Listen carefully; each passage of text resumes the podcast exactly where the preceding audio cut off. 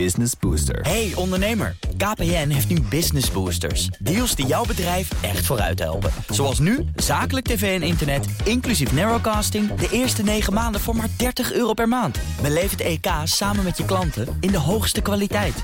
Kijk op kpn.com slash businessbooster. Business Booster. Oké. Nou ja, oké, misschien moeten we maar gewoon eh, gaan lullen. Maar ehm ik zit nog een beetje al, met de chaos van pandemiewet. Koppelen we dat wel of niet al sneller? En dan doen we van de, na de pandemie Nee, wat laten we sneller? de pandemiewet, laten we daar volgende week over spreken. Ik vond het wel leuk. Deze week stond er voor het eerst sinds misschien wel een jaar of zo weer ontwikkelingen rond het coronavirus op de agenda van de Tweede Kamer. Hè, bestaat dat nog? Ja, precies. Dat is iets wat vroeger elke week toch zo'n beetje op de agenda stond. En nu eh, was het ineens ook onder de oude titel. Vond ik leuk.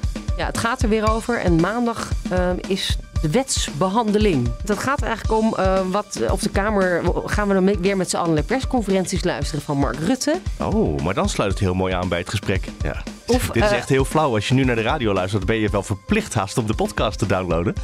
We gaan straks praten met Joost Sneller, D66. Ja, over natuurlijk eh, hoe, hoe gaan we nou de volgende lockdown, de democratie eh, overeind houden. En gaan we dan Want wel. Deze keer is dat niet gelukt, dat kunnen we wel hardop zeggen. hè? Daar was hij een beetje boos over, want alle commissievergaderingen werden geschrapt. eh, Ja. In de hè, eerste lockdown, de eerste golf, weet je nog. Super heftig. Oké, dit is Nieuwsroom Den Haag met Sophie van Leeuwen, Leendert Beekman, Mats Akkerman. Ik ben Mark Beekhuis. En ja, dat, dat verhaal met Joost Sneller op de radio, gaan we, gaan we dat zeker niet redden. We Nee, hebben vandaag Maar het is wel- 20 minuten en 22 seconden op de radio. het is wel belangrijk, want er was ook een staatsgreep in Ja. Duitsland. eh, nou, bijna, hè, die is voorkomen Ja, maar natuurlijk. Oh, maar dan niet iedereen Maar dat kan ook in Nederland gebeuren. En zegt sneller, we moeten niet naïef zijn en voorbereid zijn op de worst case scenario. Want dat was met de coronapandemie natuurlijk niet eh, gelukt. Pak je podcast app er even bij en scroll straks naar 22,5 minuut. Dan gaan we vanaf daar waarschijnlijk wel weer verder met Joost Sneller. Eh, eerst even, Leendert. Ik werd aangesproken van de week door iemand, een trouwe luisteraar van onze podcast, die zei: Ik hoor al wekenlang niks meer over Leiden in de podcast. Ha, En ja. ik vond dat zelf wel een plusje. Maar word is er, gebeurt er niks? Boycott, ik word geboycott, joh, om over Leiden te praten. Ja, ik, is ik dat hoor dat collega's, journalisten, die doen dan Leids na. Maar dan het bekakt Leids. Aha. Ja, je moet het wel echt op zijn Leids doen. Heb je al verteld Leids. dat alle Leidenaren met zo'n eh, Leids Keycordsje. halsbandje Ja, een halsbandje ook. Ja. Ik ben keycords aan de Leidenaren aan het uitdelen In de Tweede Kamer. Eh, dus alle Leids, iedereen die ook maar iets met Leiden te maken heeft, krijgt van mij een keycord. Oh, ik heb het nog niet gekregen. Het is eh, maandag ook over Leiden gegaan in de uitzending. Want ik zat bij Liesbeth, die komt uit Leiden. Met Jan Paternotte, die woont in Leiden. En ik heb gestudeerd in Leiden. Ja. En het ging over al die internationale studenten in Leiden die in tenten moeten slapen. Ja. Dus het is eh, bij BNR wel langsgekomen. Ik voel me echt zwaar week. gediscrimineerd als Maar ik heb- Amsterdammer. Ik heb geen keycords. Nou, ik woon nu ook in Amsterdam. Dus eh, ik denk dat ik Nee, keyboard is niet wel, meer je moet wel in Leiden, je moet nog wel in Leiden wonen. Ja, dus Joost Vullings heeft er één. eh, Paul van Menen heeft er één. Algemeen heeft er één. Senna Matoeg heeft er één. Eh Roel van de NOS heeft er één. Ja, de, de echte Leidenaren krijgen er één. Ik, Karine van Gennep wil er ook heen. Zij woont in Oesgeest. Ja, sorry, dat Maar- telt Ja, dat niet. telt niet. Nee, maar ze is op 3 oktober, en dat is natuurlijk heel belangrijk voor Ja. Leidenaren, Leids ontzet. Op 3 oktober is ze jarig. Ja, Nee. ja, nee maar, maar, ze wil per se een keycord. Maar laten En- we doorgaan met de serieuze Maar hebben jullie nog een geheim genootschap, eh, een vergadering? Of, Natuurlijk. Ja, er is een kartel. Een Leids kartel is er in de Tweede. Kamer. Maar daar kan ik niet te veel over uh, Wat uitweiden. Nee, dat snap ik, dat snap ik. Weet je wat ik leuk vond van de week? Ik was voor, eh, voor een eh, gesprekje met iemand van RWE. Dan denk je, RWE, heel groot bedrijf. Hè, met eh kerncentrale en eh kolencentrales en eh, windparken, zonneparken. En alles hebben ze, biomassacentrales. Dus een heel groot internationaal bedrijf. En de meneer die ik sprak, die, die had een sticker. Want als je de Tweede Kamer ingaat, moet je een sticker op of een pasje meekrijgen. En daar stond op petitie. En dat vond ik zo charmant. Want je denkt altijd bij een petitie, dat zullen waarschijnlijk wel armlastige mensen zijn die iets van de overheid willen. Gewone Die een burgers. plan hebben met een Ja. ja. precies burgers. Maar dus zo'n groot bedrijf als RWE is ook gewoon toch gewoon. eh, komt een petitie. Ik vond het heel charmant. Het In de Statenhal eh, gewoon. Dus uh, in de niet achter de schermen, niks in de de achterkamertjes. Laten wij over de echte inhoud gaan spreken. Ja, de ministerraad vandaag. Twee belangrijke besluiten moeten daardoor heen gaan komen. kerncentrales sla je voor het gemak over. Ja. Borselen, de kerncentrales. die andere twee, vertel. Het prijsplafond is nog steeds niet rond. Gaat de Kamer uiteindelijk wel mee instemmen, want er is echt geen weg meer terug. Dat hebben we bij het Vragenuur ook weer gezien. Maar het prijsplafond is nog niet rond. Het moet nog door de ministerraad en de Kamer moet er ook nog iets van vinden. En we hebben wel geteld nog zes vergaderdagen in de aankomende twee gebeuren, weken. toch? Natuurlijk gaat het gebeuren, maar Tuurlijk. het idee is, we moeten eh, geen blanco cheque aan energiebedrijven gaan geven. Eh, zij kunnen de prijs gaan opdrijven en alles boven het prijsplafond wordt vanuit de overheid betaalt. Ja, en dat kan heel veel geld gaan kosten. Meneer Omzicht, vandaag komt de brief met de regeling voor het prijsplafond. De vraag is of de vormgeving klopt. En tot nu toe heeft de regering geweigerd om de moties van mij um, uh, uit te voeren die ik ingediend had. Maar die, die haalde geen meerderheid om ook een maximumprijs in te stellen. Dus ik zeg van prijsplafond oké. maar zorg dan dat je een maximumprijs hebt tot waar je um, energieleveranciers vergoedt. U, bent bang dat dit een, eigenlijk een soort een open subsidieregeling wordt, waarbij, waarvan de uh, energiemaatschappijen gaan profiteren? Ja, kijk, dat die open is, is natuurlijk uh, logisch. Dus als de prijs omhoog gaat, gaan de kosten van zo'n plafond omhoog. Dat is het hele idee van het plafond. Maar uh, waar ik iedere keer voor gepleit heb, is dat er een maximum is wat je aan de energieleveranciers vergoed. Dus er zijn nu energieleveranciers die hebben contracten waarbij je 4,60 euro voor een kuub gas betaalt. En dan vind ik dat de overheid moet zeggen, wij vergoeden van alles. Maar nou, boven de 2,50 of 3 euro zou ik niet inzien waarom je uh, nog vergoedt, want dat gaat ver boven een kostprijs uit. Meneer Stoffer, uh, het prijsplafond, wordt het een carte blanche voor de energiebedrijven? Dat is niet de bedoeling in ieder geval. Nee, maar dat is misschien wel aan de hand. Ja, dat zou kunnen. Dus uh, we wachten inderdaad op de informatie die komt. Maar dat moet het gewoon niet gaan worden dan hebben we, dan hebben we echt een fout instrument. Ja, en hoe gaan we het wel regelen dan? Nou ja, dat is een goede vraag. Hè? Ik bedoel, dat is niet aan mij. Het kabinet uh, zorgt voor een uh, ding wat goed uitgevoerd wordt. Wij voteren het geld wat erbij komt. Dat is al lastig genoeg. Dus ik verwacht van hen gewoon dat ze met iets komen wat het gewoon goed doet. Rob Jetten, de minister. De, ja, het hele kabinet. En Rob voert dat dan uit. Maar uh, van het kabinet. Als daar vandaag nou niets over staat in de brief. En de prijs wordt overgelaten aan de markt. wat zegt u dan? We hebben daar uh, woensdag een debat over. En dan uh, krijg ik of we de plannen kunnen bijstellen. En u zei ook altijd, het moet voor 1 december wel geregeld zijn. Nou, in december is het toch geweest. Ja, ja welkom in deze wereld. Dat uh, gebeurt hier altijd bij de regering. We zijn nu wel op een punt gekomen dat de, het prijsplafond en de regeling, hè, ook hoe, hoe goed of hoe slecht die ook is, eigenlijk niet meer van tafel kan. Want het is niet meer uit te leggen. Nou, dat is dus het hele probleem. Normaal gesproken, op het moment dat je het over een regeling hebt, kun je hem wegen tegen alternatieven. En ik ben heel bang dat dus in debat volgende week gezegd zal worden: ja, het is, uh, het is nu, uh, ja, wat is het, 13 december en um, uh, we kunnen niks meer veranderen. Nu weten we het nog niet. Aan het eind van deze dag gaan we de geruststellende woorden van Mark Rutte en zijn persconferentie Ja, het gaat niet horen. gebeuren. Het zijn allemaal bedrijven die helemaal niet uit zijn op zoveel mogelijk winst draaien. Nee, die gaan hoor. eerlijke prijzen Ja. vragen. Ja, we leven in een prachtig Het heeft socialistisch land, totaal- zegt Rutte altijd. Dus dat klopt dan wel. Het heeft totaal geen prijsopdrijvend effect, het prijsplafond. Zo hoeven we ons geen zorgen over te maken. Hugo de Jonge komt vandaag ook met lang verwachte plannen. Het puntenstelsel om de middenhuur te reguleren in de particuliere sector. Eh, en eigenlijk Spannend. Komt, ja, eigenlijk komt erop neer dat voor nieuwe huurcontracten wordt er gekeken. Nou, wat heeft jouw alle, eh, eh, appartement of huis allemaal? Is het goed geïsoleerd? Dan krijg je punten voor. Zit er een mooie keuken in? Heb je een eigen douche? Nou, noem het maar op.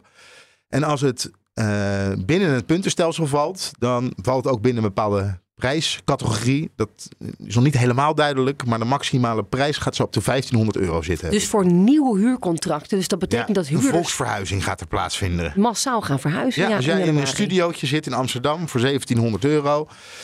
eh, met geen aparte keuken, met je douche in je, eh, je slaapkamer in de woonkamer en de douche erbij. Ja, dan ga je verhuizen, want dan krijg je een nieuw contract. En dan val je binnen dat puntenstelsel. Dus er wordt wel een eh, soort volksverhuizing gevreesd. En er is voor de huurders nog een belangrijk besluit genomen deze week. En daar zat Mats bij. Ja, dat de huren niet meer mee gaan stijgen met de inflatie in de vrije sector. Hm. Want nu is het zo dat eh, huurders, verhuurders mogen maximaal de huren verhogen met de inflatie plus 1%. Maar goed, we weten allemaal dat de inflatie dit jaar 10%. best wel hoog was. Dus dan zouden de huren in één keer met 11% omhoog kunnen. Nou, dat wilden ze niet.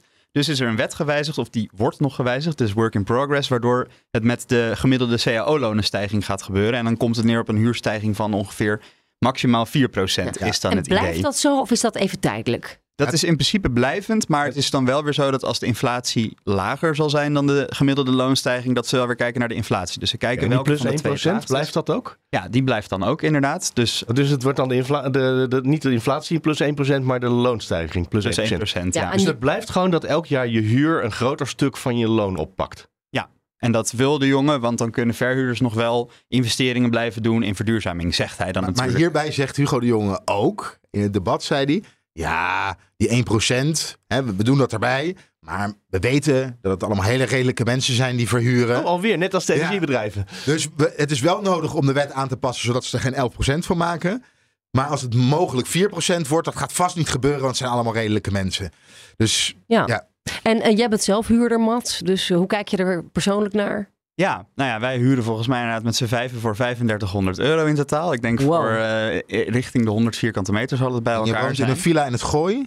Eh, ik woon in, in, eh, in Amsterdam, in, in Amsterdam-Oost, vlakbij Sofie. Dus dat, eh, een ja, klein dat- appartementje. Is, duur, ja. Is dat maar wel serieus? Goed, wel goed geïsoleerd en onze energierekening is heel laag. En het is al een paar jaar niet verhoogd, de, de huur. Dus Hele in die zin mensen. zitten we wel gunstig. Eh, dus per persoon is het op zich wel acceptabel. Maar inderdaad, eigenlijk als je erover nadenkt, is het... eh, Ja, is best wel veel geld. 3500 euro? ja, Sofie, niet te totaal hard tegen ingaan. 57, De, ja. de huisbaas luistert ook mee. Voordat je het weet heeft hij zo meteen een huurverhoging. Dat zou wat zijn. Waar ga je verhuizen? Eh, nee, nee, ik zit wel goed. Ja, maar Maar- eh, het wordt toch goedkoper misschien? Eh, denkt Hugo de Jonge. Hoopt ja, hij? dat weet ik. Ja, ik weet eigenlijk niet hoe dat werkt als je dan met zoveel mensen woont. Of dat dan ook weer, of daar andere regels voor Nou gelden. ja, en ook weer voor het, eh, het, het, het prijsplafond. En, oh, waarschijnlijk hebben jullie ook een probleem. Eén aansluiting, een blokaansluiting zoals ze dat dan noemen. ja, maar wij hebben een vast contract en we zitten al heel laag. Dus een, van eh, jullie, een van de inwoners heeft waarschijnlijk het contract gesloten. Ja, klopt. Die er niet meer van woont. dat- nog. oh, dat dat aan een vorige bewoner. Dit staat nog op zijn naam. Een beetje Oh, eh, een onhandig handel is allemaal. Zo werkt dat in. eh, Maar goed, in de maar nog huursector. even over die plus 1%. Wat ik er wel interessant aan vond. Jullie zeggen, hè, dan kan de, de huur nog steeds meer stijgen dan je inkomen. Maar Hugo de Jonge is natuurlijk CDA. En ik denk dat toch ook wel een groot deel van die verhuurders, die mensen die wat pandjes bezitten, ik denk dat dat toch ook wel wat CDA-achterban is. Dus ik denk dat hij niet zomaar kan zeggen, we gaan dat, dat lager doen. Want dan heeft hij ook weer zijn achterban eh, die zich gaat roeren, denk ik. Ja, en de hypotheekrenteaftrek moet natuurlijk ook niet helemaal verdwijnen. Nee, precies. Daar zijn ze ook heel erg tegen. Jack de Vries trouwens, kennen we ook nog wel. Die is de, de voorzitter van Vastgoedbelang. Dus eh, er zitten allemaal CDA'ers met eh, belangen volgens mij, die die ook een beetje te vriend moet houden. Maxime Verhagen bouwt Nederland, die gaat wel weg trouwens. Ja, die vertrekt. Die hadden we gisteren nog in de uitzending hierover inderdaad.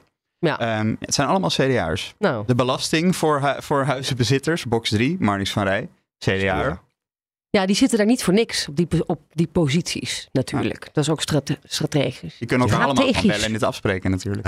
Zou dat, allemaal, zou dat afgesproken zijn? Is dat echt een kartel? Nou, VVD zit ook altijd op migratie, eh, asiel, niet voor niks. Je moet wel oppassen dat er geen gekke dingen of ongelukjes gebeuren. Wat Nou. een prachtig bruggetje. Kunnen we gelijk door naar eh, de gezinshereniging. Oh, inderdaad. Echt heel erg BNR trouwens, maar niet heus. Nou, maar we kunnen het heel erg BNR maken. Want het gaat Oh. namelijk. Het gaat namelijk. Waarom is het niet erg BNR? Sorry, dat is toch... Nou, wij worden geacht Belangrijk. over economie eh, te hebben in de eh, Maar waarom komen die mensen hierheen dan? Omdat onze economie het beter doet dan die van hun. Nou, Ja. wat wij fantastisch eh, natuurlijk... echte vluchtelingen zijn, want dan komen ze gewoon voor hun leven.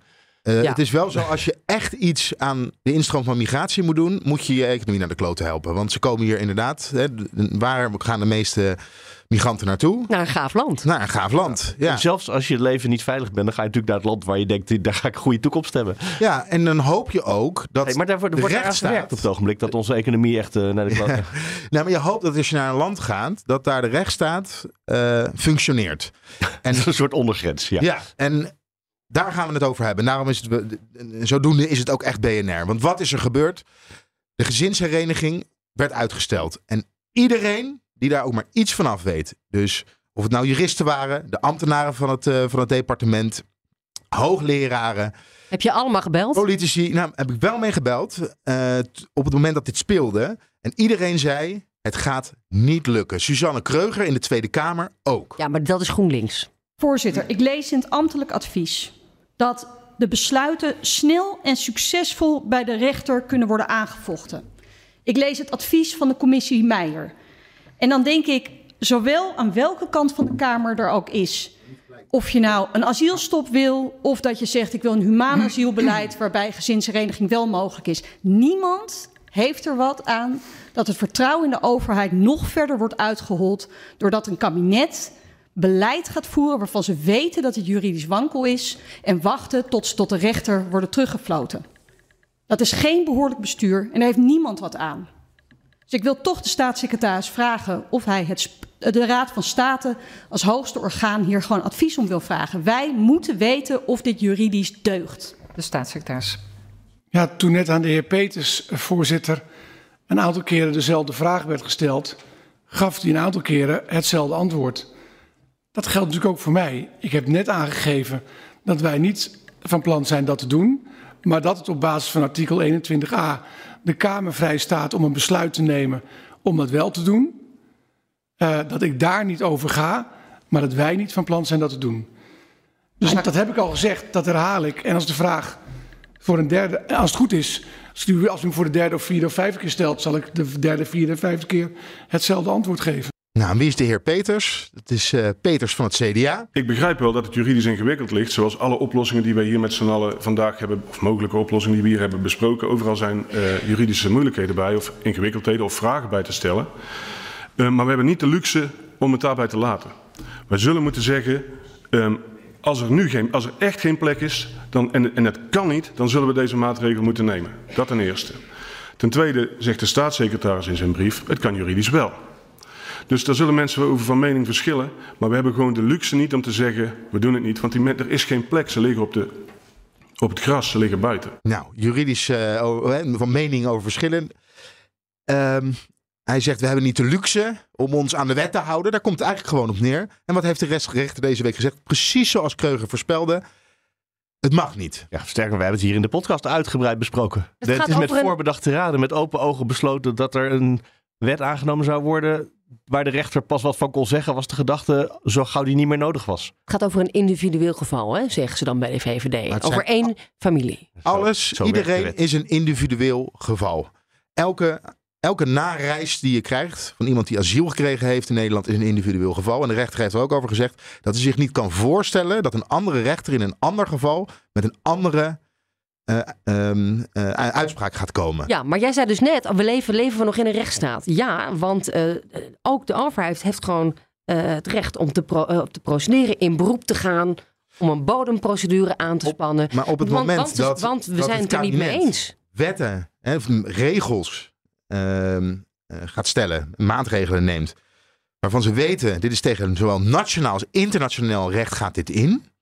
Ja, dan moet je echt heel erg zorgen gaan maken over hoe onze rechtsstaat functioneert. In ieder geval hoe ons kabinet omgaat met de regels die zij uiteindelijk zelf gemaakt hebben. Het is niet alleen het kabinet, het is ook de coalitiepartijen ja, en is... dat is niet hetzelfde. Want wat deed Van den Burg net? Die zei, ja, maar het staat de Tweede Kamer vrij om zelf te kiezen om wel naar de Raad van State te gaan. Maar er was met de coalitie afgesproken dat de coalitiepartijen, en die hebben een meerderheid, dat niet zouden willen. Dus dat was echt, ja, u kan eh, als Kamer besluiten om te gaan doen. Dat kan niet. Ik wil nog een stukje van Peters laten horen. We hebben ook een grote verantwoordelijkheid voor mensen in de wijken en gemeenschappen die daadwerkelijk geconfronteerd worden met de gevolgen van de instroom. Het is onjuist hun bezwaren af te doen als irrelevant of uitingen van latent racisme. Een wachttijd van meer dan 10 jaar op een sociale huurwoning bijvoorbeeld. Dat vindt het CDA een reëel probleem. En het is gemakkelijk daar schande van te spreken wanneer je zelf een ruime koopwoning in het gooi of binnen de grachtengordel bezit. De mensen in de wijken ervaren de gevolgen van de idealen die wij hier hebben. Dit is puur populisme. Vooral het einde gaan spreken over mensen in het gooi en mensen in de grachtengordel. Het CDA is als je het over migratie hebt, een populistisch partijtje geworden. Ik ga je toch even iets, iets anders over zeggen. Want uh, we hebben uh, best wel een probleem gezien in Ter Apel. Uh, er worden nog 20.000 woningen gezocht voor statushouders. Die zijn er op dit moment niet beschikbaar. Dit is een politieke deal. En de achterban van het CDA en van het VVD, waarschijnlijk een meerderheid van de bevolking, of zeker de helft, staat achter deze politieke deal. Maar wat hebben we nou geleerd van de toeslagenaffaire? Dat we de zwakken in de samenleving, vooral de allerzwakste, moeten beschermen tegen uh, de willekeur van de staat. En hier hebben we het echt over zwakke mensen in de samenleving. Maar de achterbannen en, van deze partijen, die, hebben, die denken misschien ook... ik maken... ben de zwakke schakel, want ik heb een sociale huurwoning nodig... want ik kan die hoge huren in Amsterdam ja, dus niet meer betalen. wat gebeurt er en waarom is het echt populisme ten top? We maken een samenleving waar we eerste en tweede rangs burgers hebben. En de eerste rangs burgers, de wij, dat zijn de authentieke christelijke Nederlanders. Hè, met onze joods-christelijke traditie. Zoals Buma in de HJ schoollezing zei. En de tweede rangsburgers zijn de migranten die naar Nederland zijn gekomen. En dan nogmaals, we zouden wat geleerd hebben van de toeslagenaffaire. Het vorige kabinet is gevallen op de toeslagenaffaire. We zouden nieuw elan komen het krijgen. Het vorige kabinet is gewoon aangebleven na een jaar lang vergaderen over een coalitieakkoord. Maar we, ze, uiteindelijk is dit een achterkamertjesdeal geweest. Ja. Waarin de zwakste in de samenleving de dupe zijn geworden van de willekeur van de politiek. Toch is dit een discussie die breed speelt in Europa. Dus er wordt al geruzied, alom. Uh, Oostenrijk uh, is hier ook heel erg bezorgd over. Landen als Zweden, Italië en Frankrijk. steeds meer migranten worden ook spoelen aan in, in bootjes. moeten dan naar, van Italië naar Frankrijk of ik weet niet waar naartoe. Dit is een internationaal big issue. Toch? Klimaatverandering, klimaatvluchtelingen uit Afrika. Dus je kunt ook niet ontkennen dat eh, ja, die zwakke mensen, dat, dat er heel grote zorgen zijn internationaal over of we die allemaal wel kunnen, kunnen eh, hoe zeg je dat, herbergen in, eh, in ons Je landje. zou misschien ook wel kunnen zeggen, het, wordt- het worden juist tweederangs burgers doordat er te veel komen en er geen ruimte voor ze is en ze op, op straat moeten Ja, slapen. we hebben het hier over die makkelijk nareis. Laten we het over de, re- de rechtszaak hebben waar het in dit geval eh, over Ja. gaat. Een vrouw zat zonder haar vijf kinderen. Zes. Zes Ja, ik kinderen. moest het maandag Ja, heel moest, snel eh, doornemen. ja, kwam vlak zonder- voor eh, mijn item binnen. eh, in Nederland had, kon geen contact hebben met hen. eh, en mocht haar eigen kinderen niet naar. Ja, oké, Leen, maar stel je voor, er is nog een gezin. En die heeft ook zes kinderen, die zitten op een, in een opvangkamp in, in Turkije. Hè, de Turkije-deal. En die wachten daar tot de vader of moeder in Nederland een huis heeft gekregen. Wat is daar dan zo erg aan? Maar ik snap de discussie wel. Ik snap de problematiek ook wel. Ik snap ook wel de problematiek in Europa. Het gaat mij er nu om, is dat je als Kamer je aan je eigen regels te houden hebt. En nu was de oproep van Kreuger. Toets dit even bij de Raad van State. Vraag de Raad van State Kamer om advies of dit eigenlijk wel kan. En de Kamer weigerde het. En waarom weigeren ze het? Omdat ze weten het kan niet. En ze hopen dat die politieke deal, hè, dat ze teruggefloten zouden worden door de rechter over een paar maanden. Dat is veel sneller gebeurd dan dat ze dachten. En het gaat, weet je, dat migratie een probleem is, prima. Dat is ook zo. Maar Tijd kopen, aan tijd de- kopen, tijd kopen. maar dan wil ik Wij één niet- fragmentje van Boswijk laten horen in het debat. eh, afgelopen, afgelopen week. En dit, dit, ging, dit was het debat, eh, een begroting LNV. Maar luister even naar wat een CDA hier ook zegt. De realiteit is dat wij hier in deze Kamer heel veel wetten hebben aangenomen. Ik noem even de, de toeslagen bijvoorbeeld. Waarvan we achteraf zeggen, joh, dit hebben we helemaal verkeerd gedaan. Dit hebben we niet goed gedaan. En heel eerlijk gezegd, als je een amendement indient, wat wordt aangenomen, en dat vind ik echt, nou ja, dan heb ik het nodig al over gezegd. En iedereen die daarvoor stemt, legt het anders uit. En er wordt advies gevraagd bij specialisten, hè, buiten de politiek, specialisten. En die zeggen allemaal, ja, mm, hoe ga je dit handhaven? Ja, dat ben je niet goed bezig. Dan ben je niet goed bezig. Hij zegt hier precies wat ik zeg. Je moet je, we maken hier wetten. We zien dat dingen misgaan. Dit is hetzelfde CDA als waar we Peters net van hoorden. Dat is eh, fascinerend. We hebben het over de democratie. We hadden het aan het begin al even verteld. Sophie, jij zei we gaan het hebben over hoe we de democratie bij een volgende eh, crisis, laten we zeggen een pandemie, overeind houden. Want de afgekeer keer is het niet gelukt. We hebben net al een eh, gloedvol betoog van Leendert gehoord over dat het niet helemaal goed gaat met de democratie in Nederland. Ja. En daar heeft nu een, een werkgroep over nagedacht. Eh, en daar zit in, ook Joost Sneller van D66 in. Hoe gaan wij effectief opereren in crisissituaties? Nou, dan hebben we deze week die bijna staatsgreep gezien. Kan dat hier gebeuren? De coronacrisis, een andere pandemie. Joost Sneller is bij ons. Dag Joost. Goedemorgen. Ja, eventjes misschien kort. Waarom, waarom eh, hebben jullie dus dit, eh, dit werkgroepje opgericht? En wat hebben jullie daar uitgevogeld?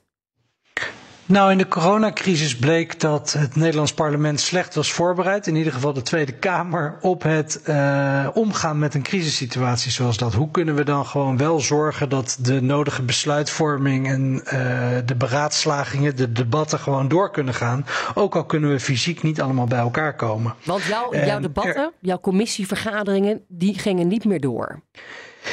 Ja, het is nu moeilijk voor te stellen, maar inderdaad aan het begin van de eh, coronacrisis eh, werd gewoon alles eigenlijk afgezegd eh, en geannuleerd, want iedereen moest thuis blijven. Eh, en toen hebben we nog een paar debatten gehad om de zor- te zorgen dat eh, de NOW, de, de steun voor bedrijven, eh, kon worden geaccordeerd door de Kamer, maar dat was het ook wel. Ja, jullie waren En niet ook- voorbereid en je had ook een voorbeeldfunctie, weet ik nog. Tot jouw grote frustratie. Ja.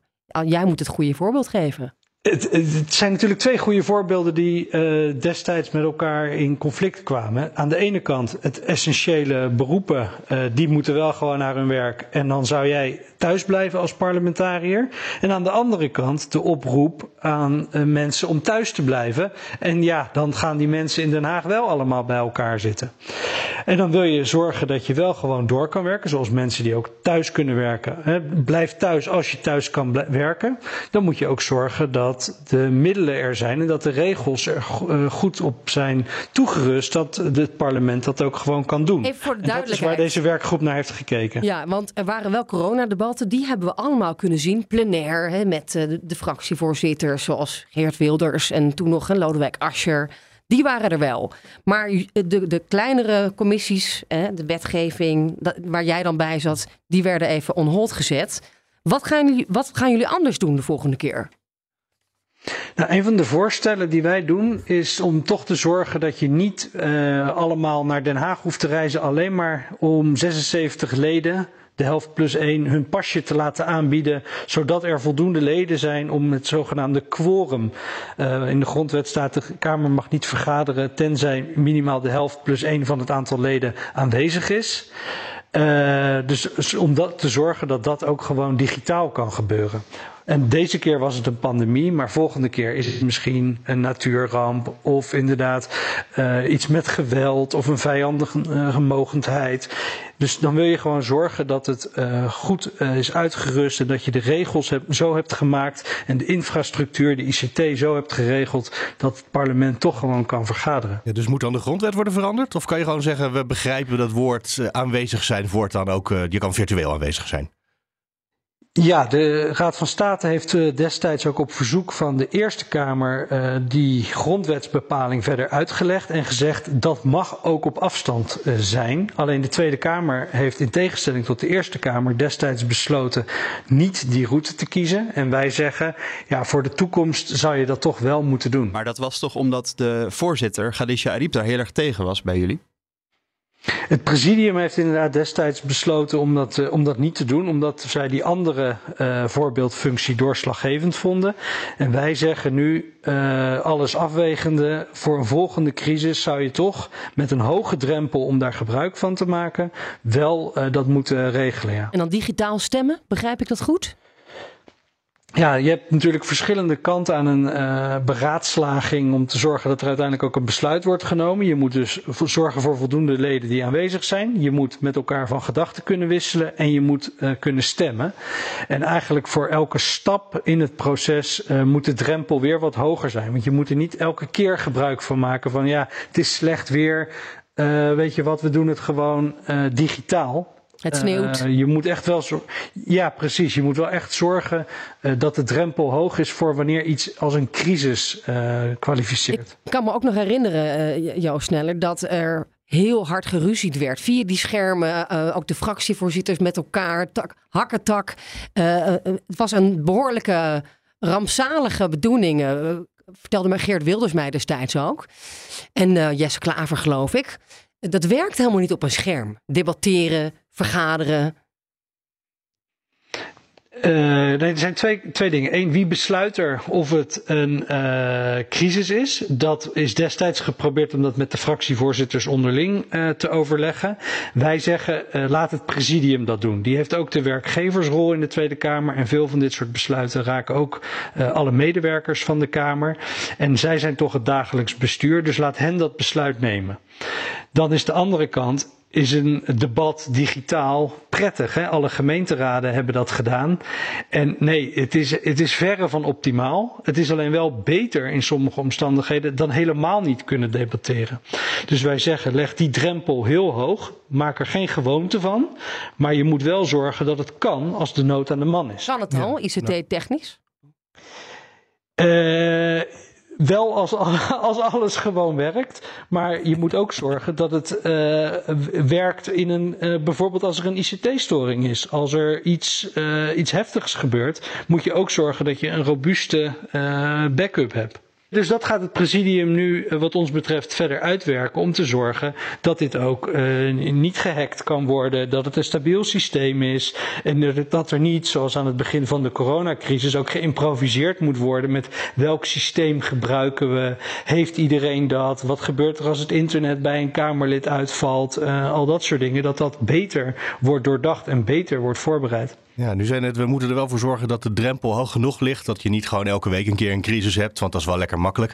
Maar kunnen politici daar goed genoeg voor inhouden? We hebben net hier besproken uh, de, dat er een wet voor de gezinshereniging is ingevoerd. Willen ze en weten met open ogen. Een regeling. Waarvan ja. we wisten, ja, dat is inderdaad geen wet.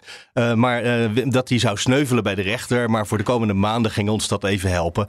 Ja, kunnen politici dat wel aan?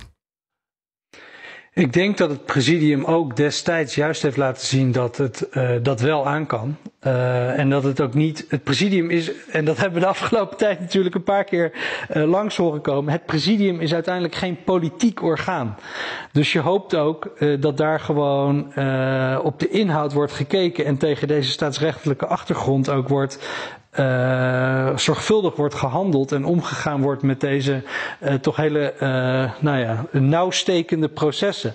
Dus ik denk dat juist door het ook bij het presidium te leggen, dat we niet zullen zien uh, ja, laten we er maar gewoon altijd gebruik van gaan maken. Uh, en zeker, dat hebben we daarom ook juist in ons rapport zo expliciet opgeschreven. Uh, maak die drempel heel hoog. En dat is ook een manier om iedereen zometeen die eraan denkt om het toch gewoon in te voeren, terwijl er niet echt een crisis aan de hand is, om daar weer even aan te worden herinnerd. Ja, staatsgreep, Russische cyberaanval. Hey, en als je dan gaat stemmen, dan moet dat Kamerlid wel in beeld, toch? Want anders dan krijg je illegale toestanden of spijbelende scholieren.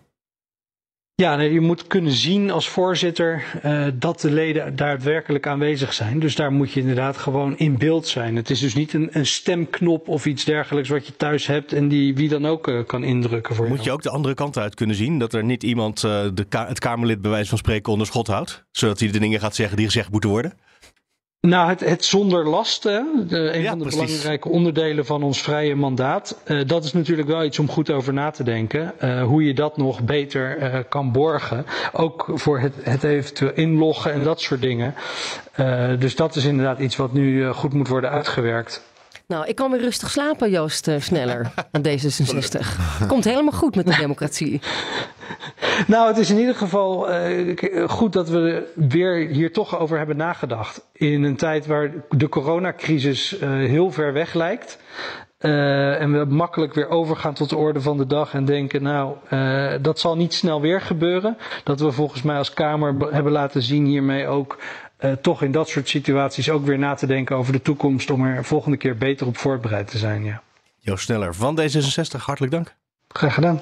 Onvoorstelbaar. We zaten dit jaar nog in een lockdown. Hè? Ik ben het bijna vergeten. Ja, januari, toen ik verhuisde naar Amsterdam, ja. En dat kan deze winter weer gebeuren. Maar dat, ja, het is alsof dat onmogelijk is. Maar dat is helemaal niet onmogelijk, toch? Nee, dat is niet onmogelijk. Ah, ja, we zitten wel al in december, toch? Het is wel...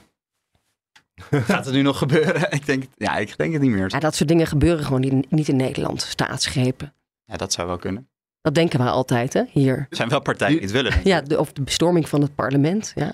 ja. ja de, de reden dat trouwens de wetgeving rondom een nieuwe coronawet zo traag gaat...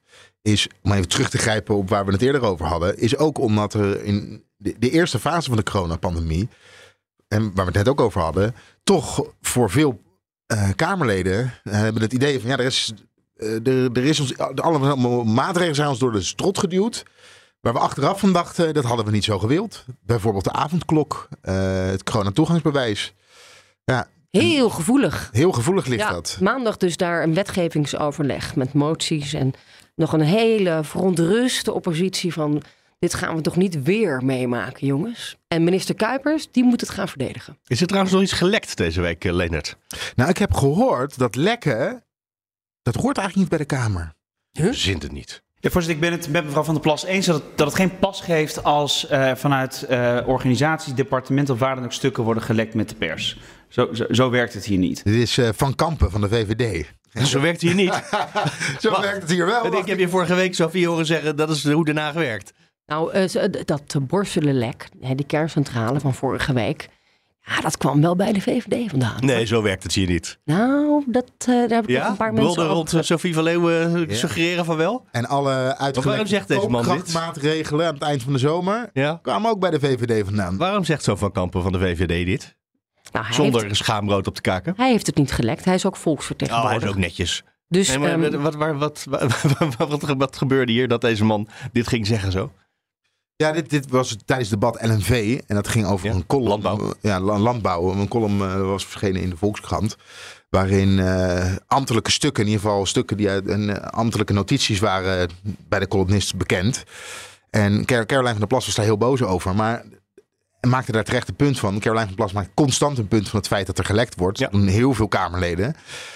Eh, en dan wordt er beterschap beloofd, ook vanuit het kabinet en vanuit de ministeries. Ja, en maar vanuit- hier zit een ontkenning in die zo, zo karikaturaal is. Dat maar hij kan, het, hij, kan, is. hij kan het ook gewoon ontkennen. Want ook al komt het vanuit eh, een lek vanuit de eigen partij. Zolang het de Kamerleden zelf niet zijn, maar de mensen om de Kamerleden heen die lekken, kan je altijd met een goed, met een, een goed geweten zeggen: Ja, ik vind dat dat niet Ik hoort. was het niet, het Ik was mijn medewerker. Ja, BNR heeft het gedaan, maar ik heb er niks mee te maken.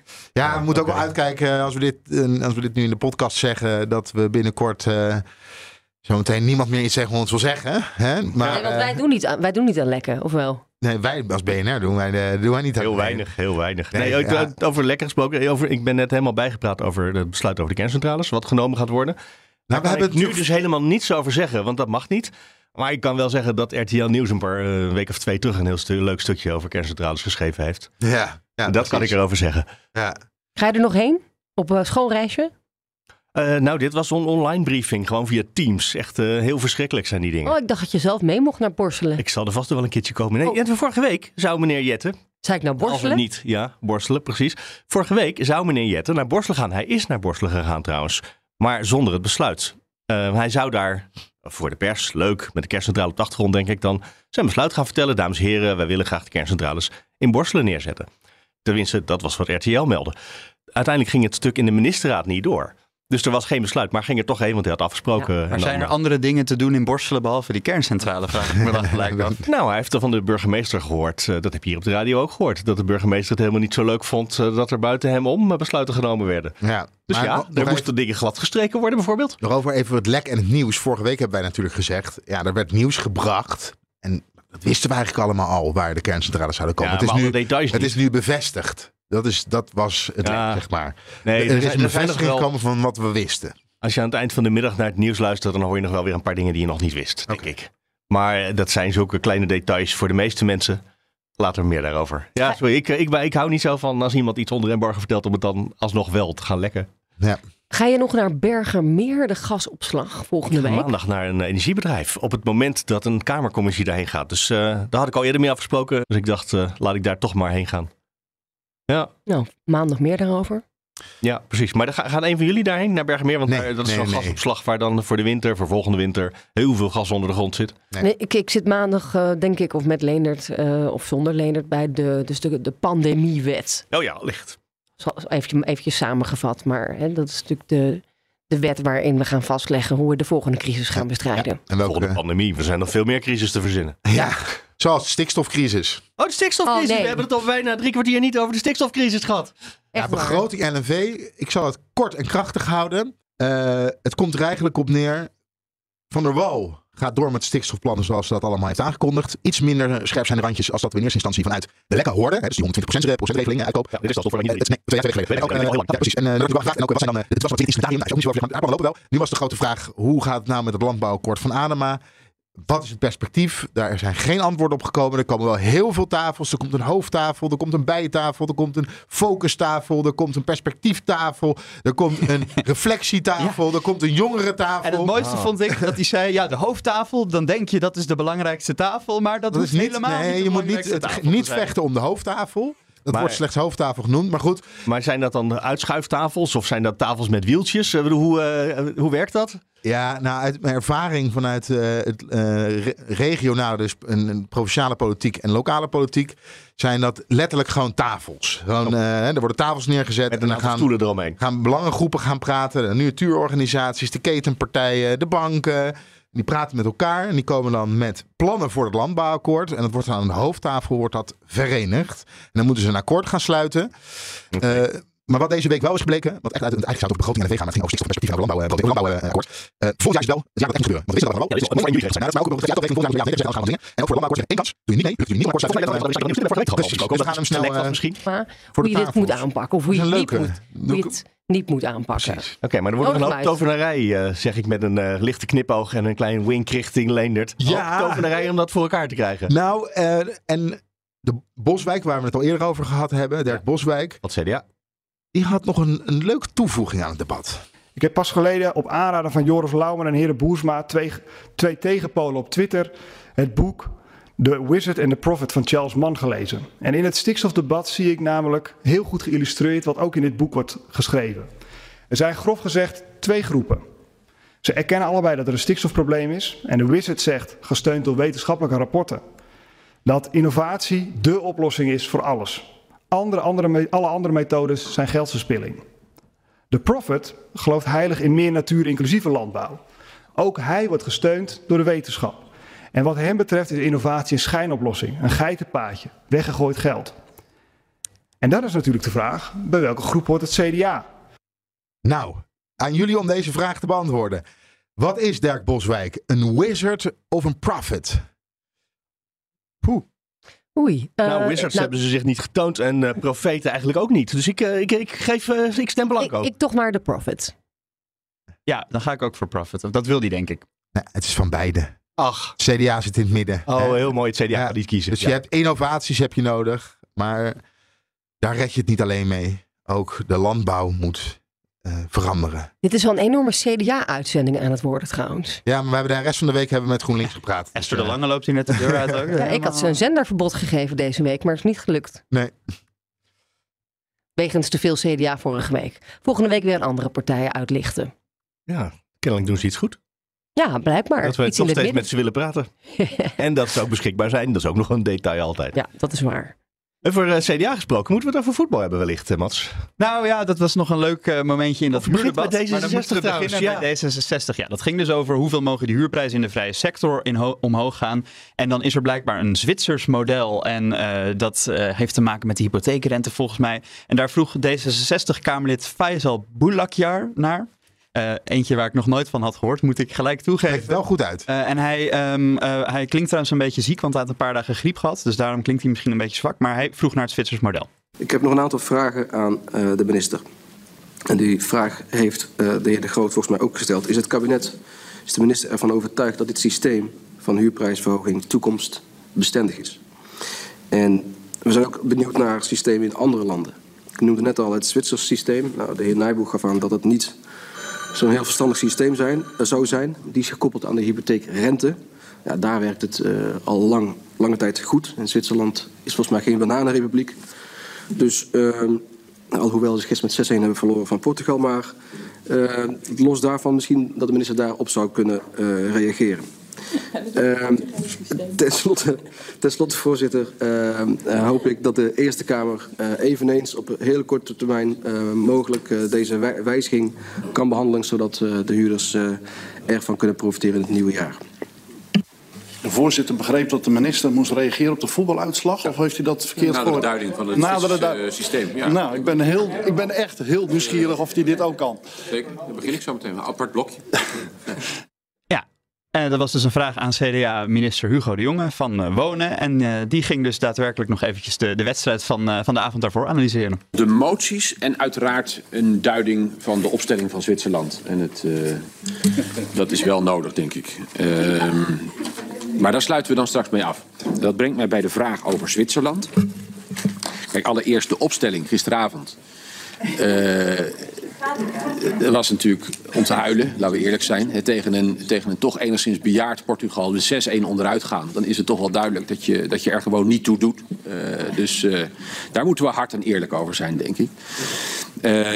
Ja, en dan het Zwitserse systeem. Kijk, als het gaat over eh, hoe gaan Zwitsers om met prijzen. Mijn Ja, daarna ervaring ging is je je serieus in op dat, eh, dat en- Zwitserse model waar hij dan niks in ziet. Ik heb Oh. me niet verdiept in het Zwitserse model, moet ik zeggen. Kennen jullie gaan het dus trouwens niet wel eh, de hamburger-index of niet?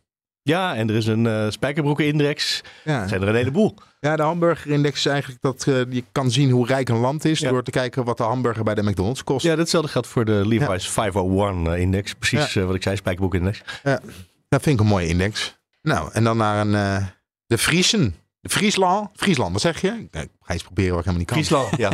Friesland, ja. Oh, of moeten we nog even hebben over de opstelling eh, volgens eh, Lisa Westerveld van GroenLinks? Heeft hij ook al verstand van voetbal? Ja, die voetbalt zelf. Voetballers gaat niet kijken. Nou, heel spannend. Ik denk serieus, het wordt spannend. Ja, je hebt gewoon te maken met, met Messi natuurlijk. Dus ik ben heel benieuwd wie daarop gaat eh, staan.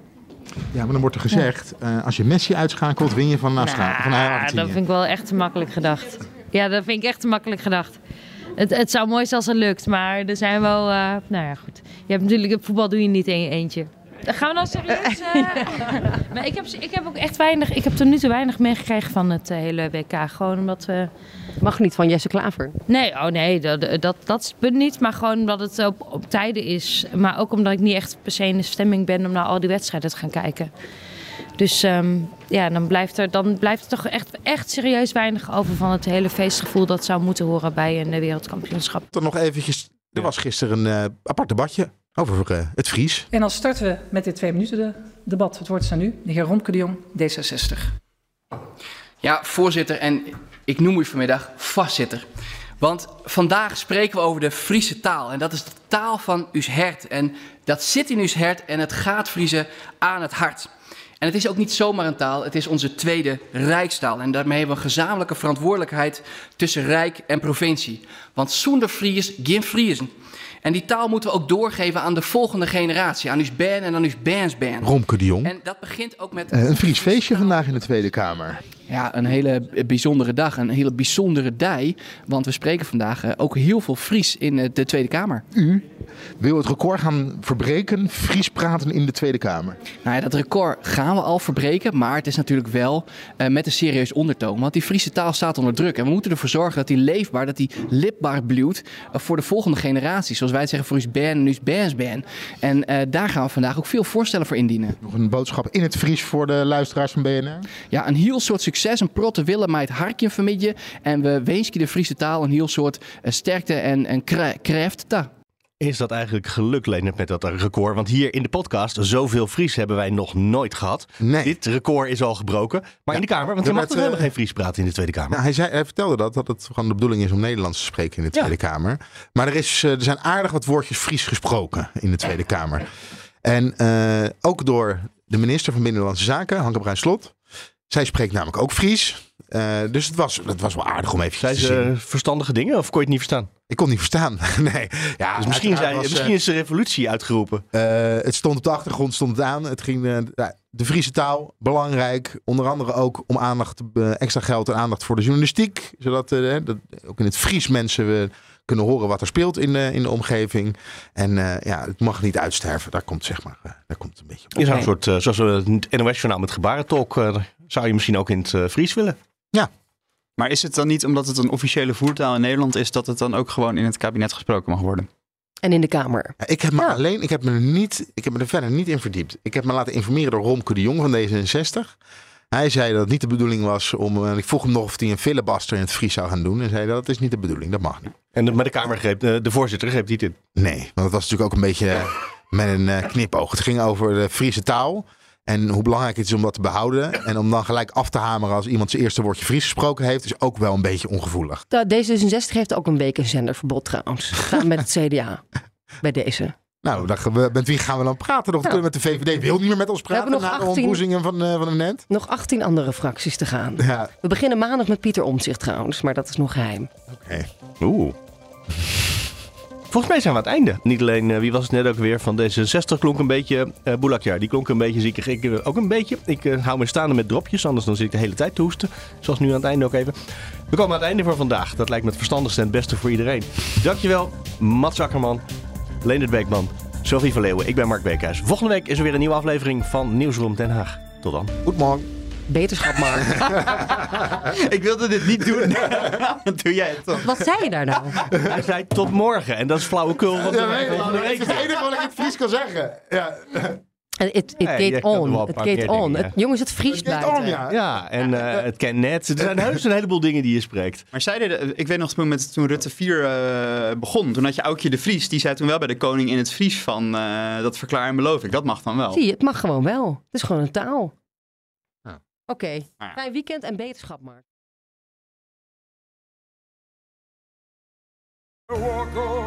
Hardlopen, dat is goed voor je. En Nationale Nederlanden helpt je daar graag bij. Bijvoorbeeld met onze digitale NN Running Coach... die antwoord geeft op al je hardloopvragen. Dus, kom ook in beweging. Onze support heb je. Kijk op nn.nl slash hardlopen.